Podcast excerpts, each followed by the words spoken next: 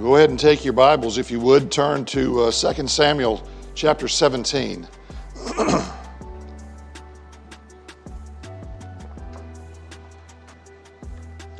2 Samuel chapter 17. Last week, Neil pointed out that there are two kinds of people in the world. There are those like Absalom who use others to accomplish their own will. And then there are those like David uh, who spend themselves for others to accomplish the will of God. And I hope we don't have to take any time to figure out which kind of person we ought to be. This morning, as we continue along in this saga, we're going to see that there is yet another area of life in which people tend to fall into one category or the other. And I would say this that as we look at chapter 17, we're going to find that either we are people like Absalom who trust in man, or we're people like David who trust in God. Two kinds of people those who trust in the power and resources of man, and those who trust in the power and resources of God. And again, I don't think we should spend any time trying to figure out in which camp we should be. So, what we're going to see in our text this morning is a clear contrast between the strategy of man, what characterizes that, and the sovereignty of God. And we're going to see the foolishness of rebelling against the will of God, even when that may seem to be the best course of action. And we will also see the wisdom of trusting in the Word of God, even when that seems like the worst thing we could possibly do at the moment. You know, Paul says this in 1 Corinthians chapter 1 verse 25. He writes for the foolishness of God is wiser than men, and the weakness of God is stronger than men. Even the wisest of men are made to look foolish when they oppose God. We're going to see that this morning. And the best laid plans, made by the best equipped men, can never thwart the powerful providence of God. I think it's important that we remember that.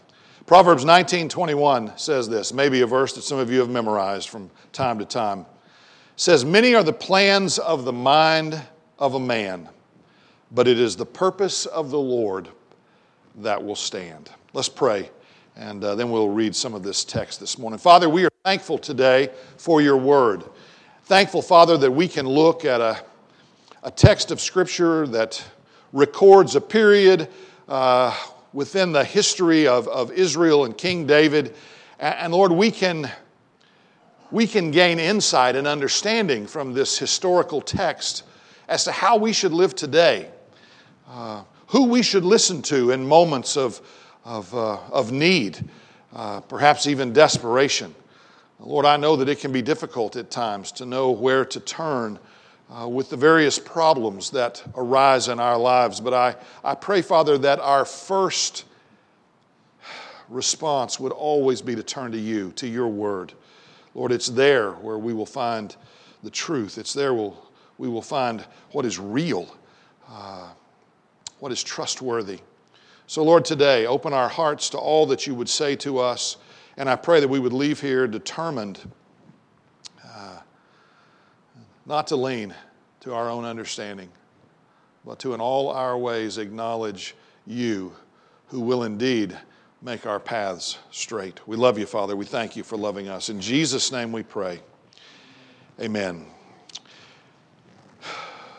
At the conclusion of chapter 16, which Neil dealt with last week Ahithophel, who had been a close advisor to King David, really a good friend of King David, has now uh, taken the side uh, of Absalom. And there may have been good reason in Ahithophel's mind for him to, to do that.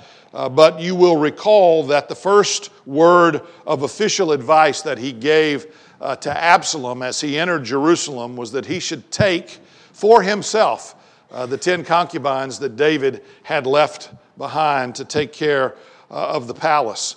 uh, and in so doing, to declare his own authority uh, over that which had once been his father's. Uh, and so we see that at the end of chapter 16. And then his advice continues. Uh, Absalom is concerned, of course, about how to uh, continue this rebellion, how to thoroughly oust David from his position uh, as king. Uh, he's won the hearts of the people. There are yet others that he feels that he needs to win. Uh, and of course, a king or a, king to be defeated and a throne uh, to be stolen. And so that's what he's now seeking advice for, and Ahithophel is going to give him some advice. So let's read together. 2 Samuel 17, we'll, we'll read down through verse 4, and we'll talk about this a little bit. The words will be here on the front if you need that. Uh, the Bible says, Moreover, Ahithophel said to Absalom, Let me choose 12,000 men and I will arise and pursue David tonight. I will come to him while he is weary and discouraged and throw him into a panic, and all the people who are with him will flee. I will strike down only the king, and I will bring all the people back to you as a bridegroom comes home to her husband. You seek the life of only one man, and all the people will be at peace. And the advice seemed right in the eyes of Absalom and all the elders of Israel. Uh, Absalom, the elders of Israel, as they listened to Ahithophel, are establishing a strategy by which they can, again, take control uh, of Israel. And of course, it's a, a, military strategy. There is a battle that everyone believes is coming. David has fled the city of Jerusalem. Uh, we mentioned that there were not only servants, but soldiers who went with him. Absalom is well aware of this fact. He knows who is with his father. He perhaps even knows how many, and so he is seeking military advice. And as far as we know, uh, Absalom has no military experience, not from anything that we have read. And so he is seeking the advice of Ahithophel, as we were told at the end of chapter 16, whose counsel was if one had consulted the word of God. Ahithophel was an esteemed advisor, uh, had a reputation throughout all of Israel as being a man that you could count on to give you good advice. Uh, and so Ahithophel rightly goes, or Absalom rightly goes to Ahithophel uh, to establish this strategic plan uh, for the overthrow of his father's kingdom. And so I want to just give you some, some characteristics of the strategic pursuits of man. All right? This, of course, is not an exhaustive list, but often man's strategizing is characterized by the very things that we see here. And the first thing I would say is that often the strategy uh, of man is based on experience, it's experiential, and, and not only that, but it's egotistical, uh, self centered. No, notice, uh, again, we've already talked about the experience of Ahithophel. We don't know how many years he had served David, but, but quite some time. He was Bathsheba's grandfather, remember? So this was not a young man. This is a man who had served his king wisely and faithfully for many years. He had experienced every kind of situation perhaps that could be imagined, other than perhaps the one that he was in right now. But nonetheless, if you needed a military strategy to go out and fight against King David, he was no doubt the guy that had the best insight. Uh, and so he has this experience uh, and the reputation to go along with it. So I want you to listen now to what Ahithophel says. I'm going to put some emphasis here on some personal pronouns. Look at verse 1. Let me choose. All right? In other words, I've got this. I'm, I'm your man, Absalom. I can tell you how to handle this situation. Let, let me choose 12,000 men. I, I know which 12,000 men or which men, I, we don't know for sure that he was actually uh, speaking of of, of 12,000 men exactly, but, but let me choose this army that will go out and fight against your father. And then he says, And I will arise and pursue David tonight. In other words, Now's the time to strike. David has fled Israel. Uh, it was done in a hurry. They're, they're no doubt they're exhausted, they're tired, they're weary, they're discouraged. Now's the time to strike while the iron is hot. I will pursue. I will pursue David. I, look at verse 2, I will come upon him while he is weary and discouraged and throw him into a panic. Ahithophel is just leaving Absalom out of this, right? Uh, you just let me handle this, Absalom. I'll choose 12,000 men. I'll choose an army to go fight against your father. I'll lead them in to battle. I will arise and pursue David tonight. I'll come upon him while he is weary and discouraged. I'll throw him into a panic, and all the people who are with him will flee. So far, this is really a good military plan. Because the reality is, even though Absalom couldn't have known the full extent, uh, Ahithophel was right. David and his men and those who have fled Jerusalem with him, they are weary. They are discouraged. Perhaps some of them were in a panic. I will strike down only the king. In other words, we don't have to defeat the entire army. As a matter of fact, it wouldn't be in our best interest to do that. We need to have this precision strike against the king. We just need to remove him. And once we remove David from the scene, then everybody else will follow. They'll follow you. He says they'll, they'll come back to you as a bride comes home to her husband. You seek the life of only one man, and then all the people will be at peace. And notice it says there, and the advice seemed right in the eyes of Absalom and all the elders of Israel. And the reality is, Ahithophel's advice was solid. His military strategy was sound. Uh, if Absalom had simply chosen at this point to allow Ahithophel to do what he had proposed to do, well, it would have been a very different outcome from what we're inevitably going to see in uh, our continued study of 2 Samuel.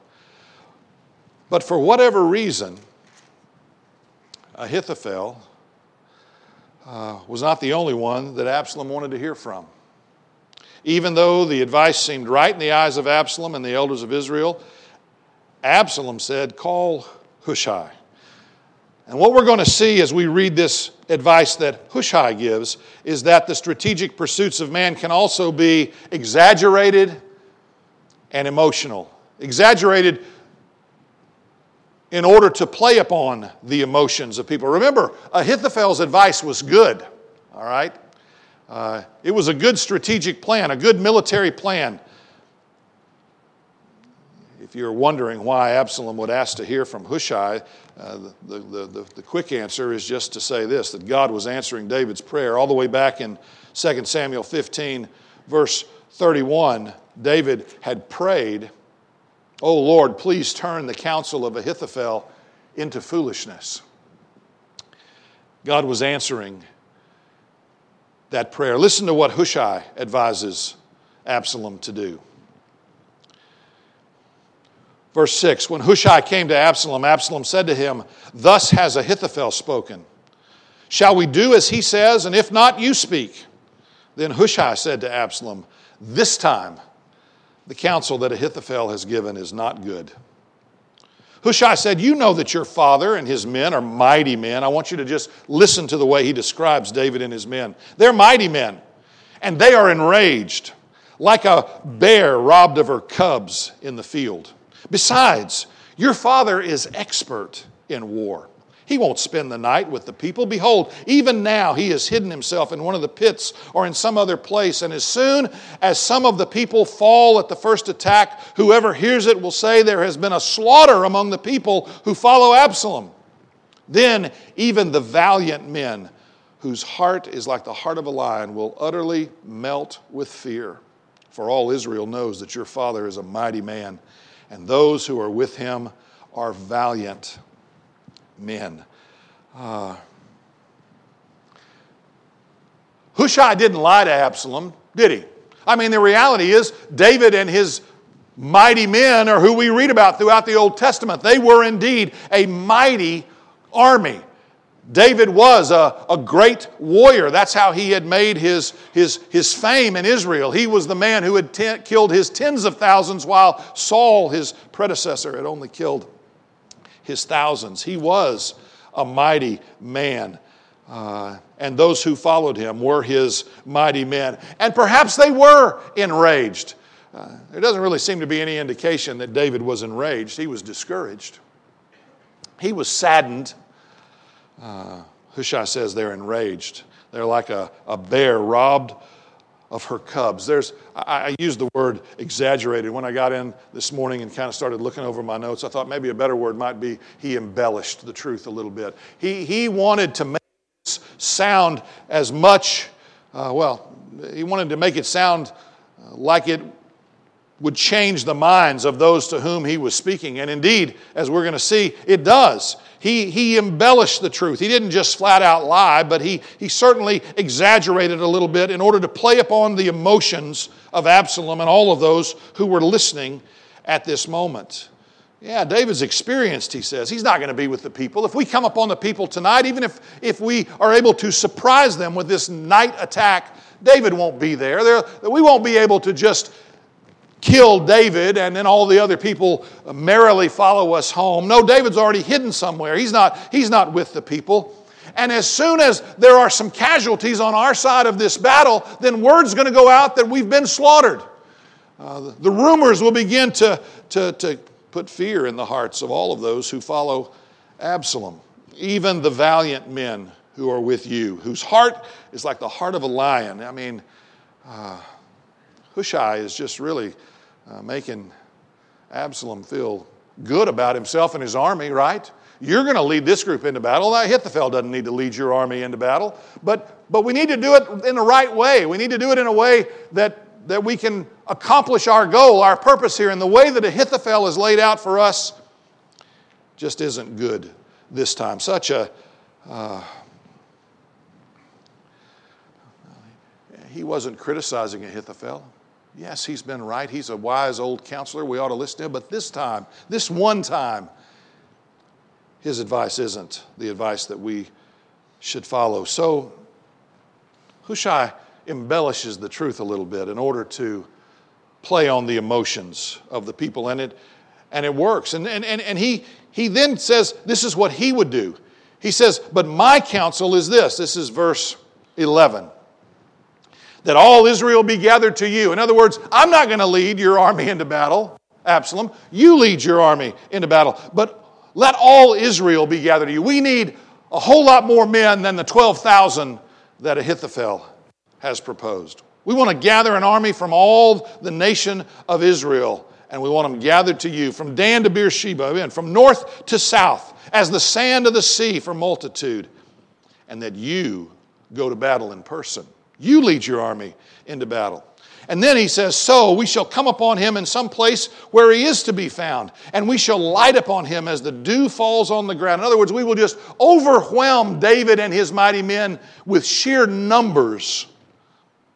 And of him and all the men with him, not one will be left. In other words, we're not going to be able to just surgically remove David from the picture. We're going to destroy David and his army, all of the men. Not one will be left.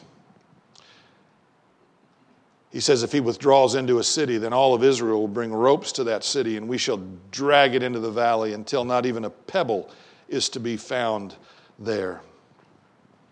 So he uses, again, this embellishment. He plays upon the emotions of, the king, of Absalom and, and his, his elders. Uh, and look what it says in verse 14. And Absalom and all the men of Israel said, The counsel of Hushai the Archite is better than the counsel of Ahithophel. He swayed their hearts. But notice, before we give too much credit to Hushai and his strategic pursuits, again, Hushai, like Ahithophel, is just a man, all right? Says, For the Lord had ordained to defeat the good counsel of Ahithophel so that the Lord might bring harm upon Absalom. So, again, what we see here is God's will being carried out. The third aspect there of the strategic pursuits of man is this idea of, of expedience and, and really of elevation. Um, Ahithophel's plan was for him to lead Israel into battle. Hushai says, No, Absalom, you're the, the, the new king. You need to lead your army into battle. It will elevate you among the people. It will show them that you are the one who is indeed their, their leader. And that word better that's used there, the counsel of Hushai the Archite, is better than the counsel of Ahithophel. That, that word better implies that, that Absalom listened to both men and then he selfishly determined that Hushai's plan would produce greater benefits for him. So, again, as we kind of get this you know, portrait of Absalom, learning lessons from his life, we see that even here, as he listens to the advisors uh, that he has there uh, in, in Jerusalem, advising him on going into battle, ultimately, he chooses the plan that's best for him. Have you noticed that not one time has Absalom asked the Lord to show him what to do? At no point do we read of Absalom praying to God. When you read the story of David in these two books, 1st and 2nd Samuel, time and time again, God would go to the Lord. Or David would go to the Lord in prayer, asking him what the best course of action. Should I do this or not? Should I do that or not? Not one time does Absalom pray. Not one time does he seek the advice of a prophet. He seeks the, the advice of men and men alone. And again, that was the beginning of his downfall. And then he chooses based on what would be best for him, not best for Israel, not best for the men who would follow him into battle, but what would be best for him. So when you consider the characteristics of the, the strategic pursuits of man, those are the things that you find often characterize human strategies. They're based on experience. And experience is a good thing, but it's not always right. Uh, they're based on ego.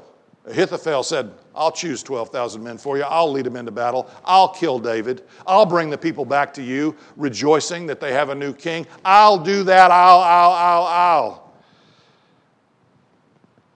Often the strategic pursuits of man are based on exaggeration and emotion. Uh, we need to be careful when we're making important decisions because emotion can come into play. And then, of course, this whole idea of expedience what's best for me? Making decisions based on what's best for me. Uh, never a wise course of action. Making decisions best or based on what will elevate me, make me look good. That's what Absalom did here. Uh, and it's going to ultimately lead to his downfall. So, what we see there is this strategy of man, and then what we're going to have contrasted with it here is the sovereignty of God. I mean, we all know that God ultimately is in control of everything, right? I mean, we need to just think about this for a moment. David, the great king of Israel, has fled the city. I mean, it got to the point where he knew I don't have any other options here. I need to take my people, those who are with me, and we need to get out of town. And they're waiting there at the Jordan River near the fords to hear what's going on in Jerusalem. Remember, he sent spies back into Jerusalem to send information to him. And so they're, they're waiting there to hear this information. They don't have the benefit, really, of knowing everything that we know as we read through this, this account.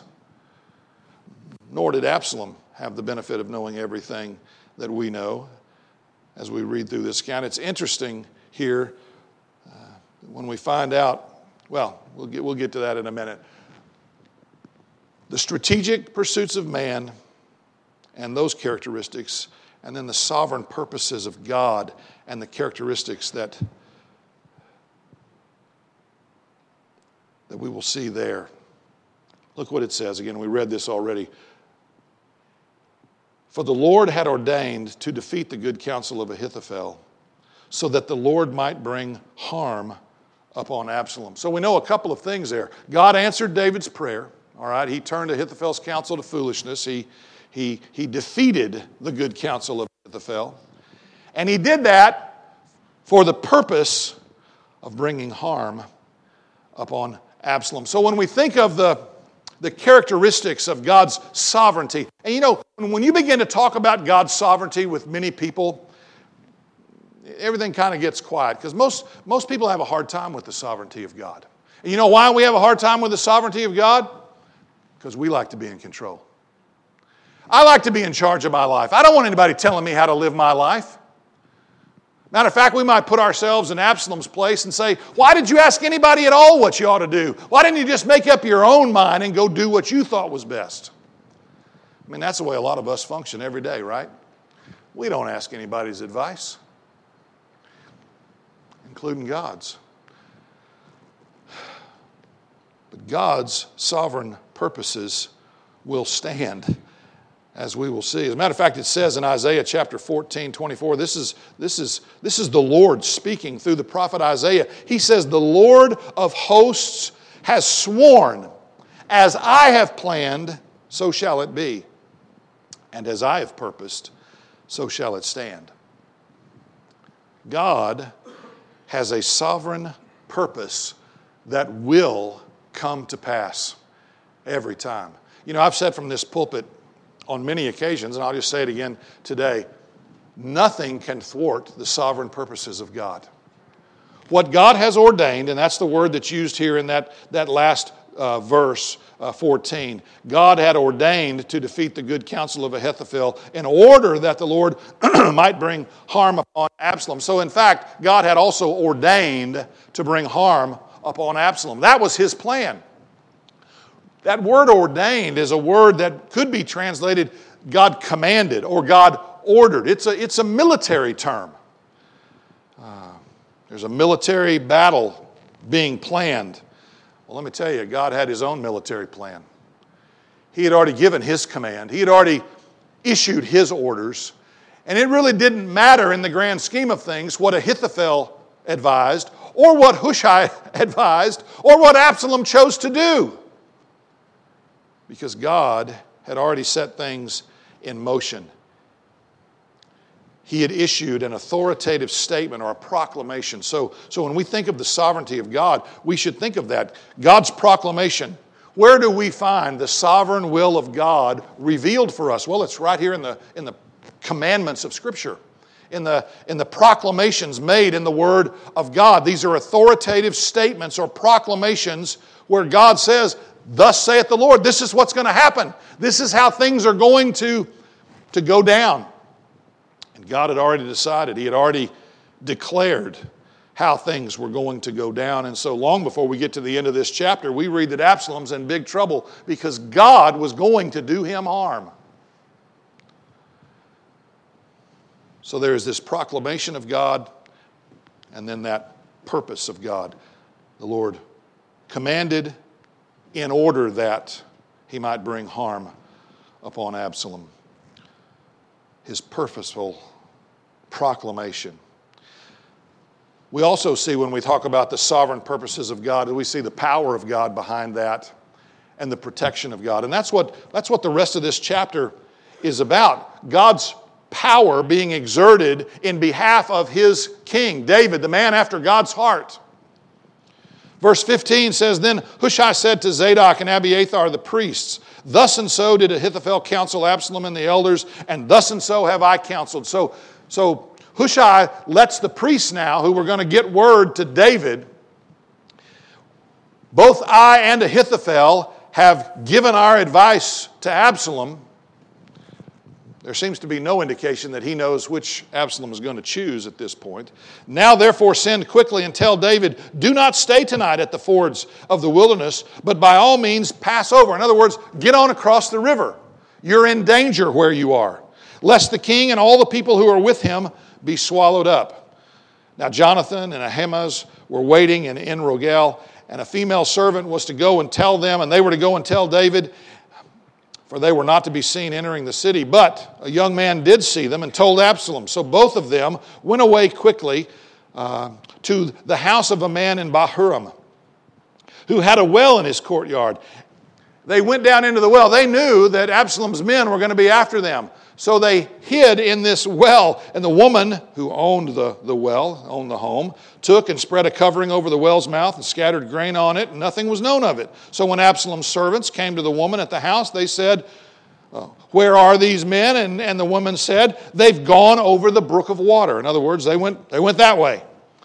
And when they had sought, could not find them, they returned to Jerusalem. So these men who were on their way to deliver this message to David to move on across the river because they were in danger where they were, were about to be captured.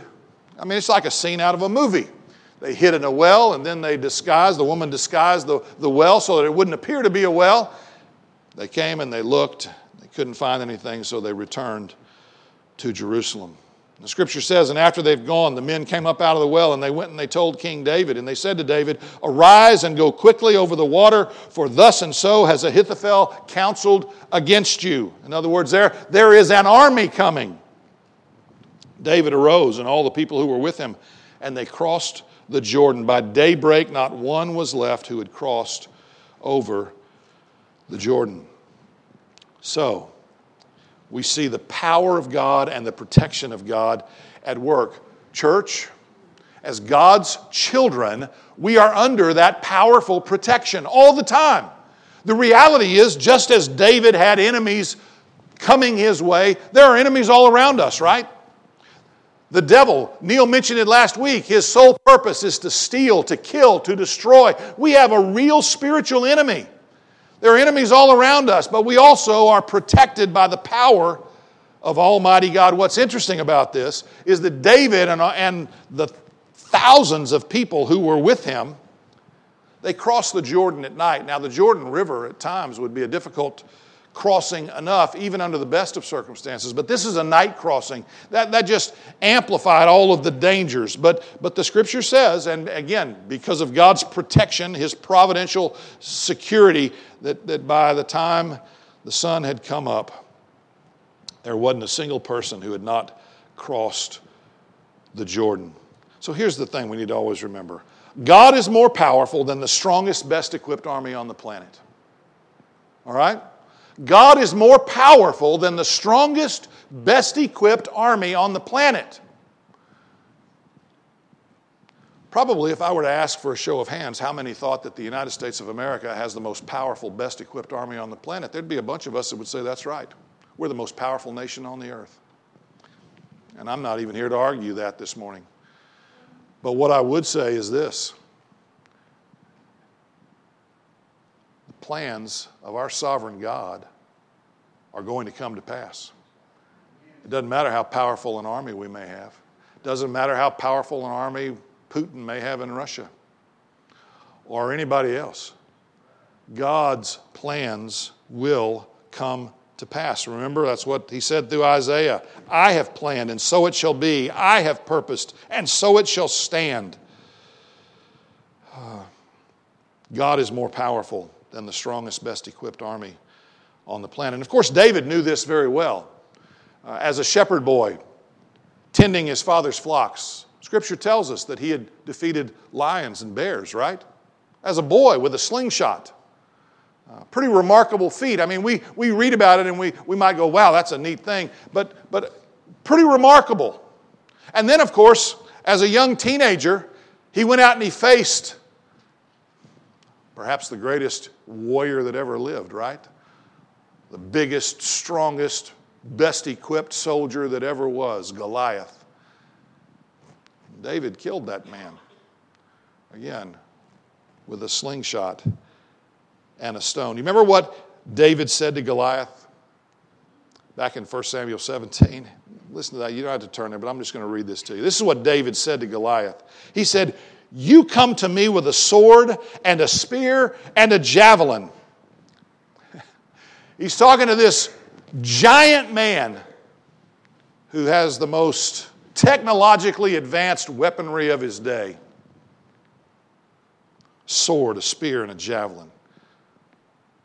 He says, But I come to you in the name of the Lord of hosts, the God of the armies of Israel, whom you have defied.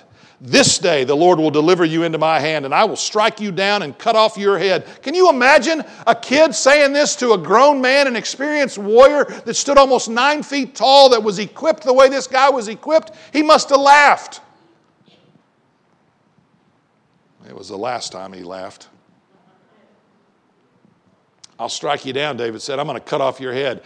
Then all the earth will know that there is a God in Israel, and that all the assembly may know that the Lord saves not with spear and sword. For the battle is the Lord's, and he will give you into our hands. Of course, we know that God protected David that day, and he protected the people of Israel. And he was protecting them then, he was protecting them now, and he protects us today as well. God is powerful beyond our wildest imagination. You know, we, we sing about all that God has done for us. But sometimes I, I think we don't really get it. We don't really get what it is to be saved.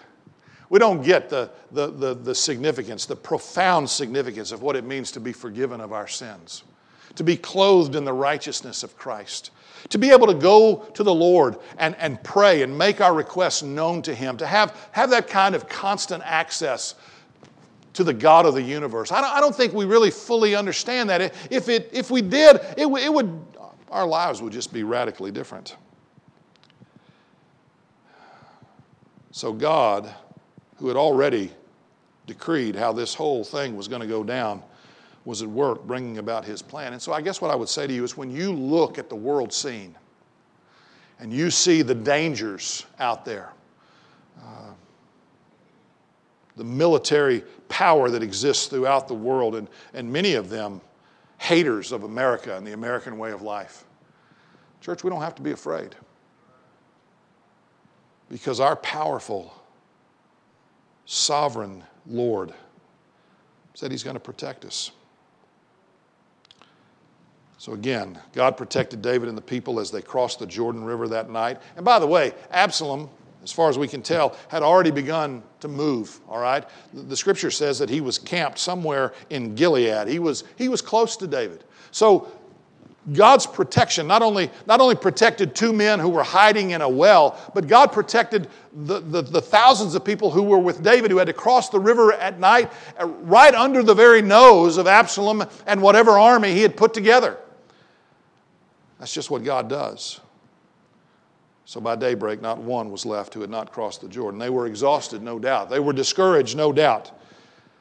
But they were safe. God sovereignly protects his people.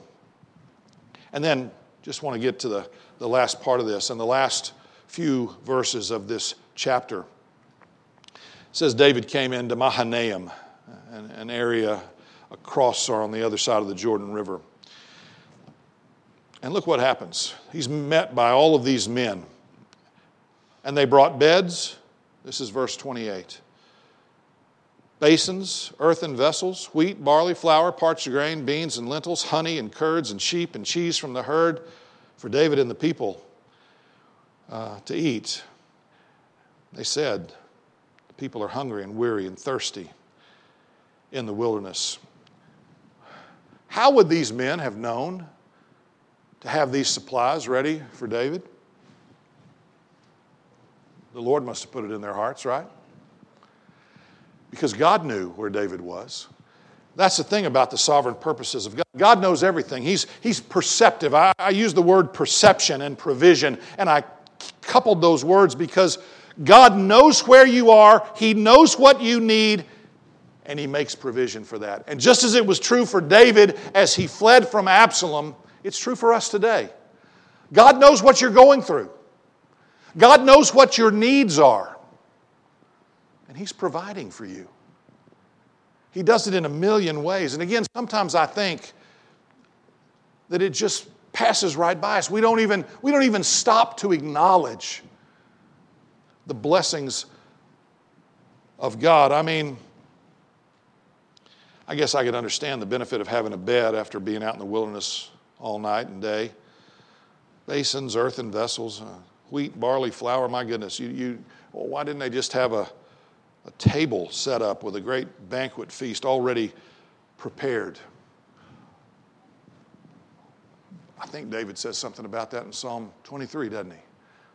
You prepare a table before me in the midst of my enemies, in the presence of my enemies. That's what was happening here. God was at work providing.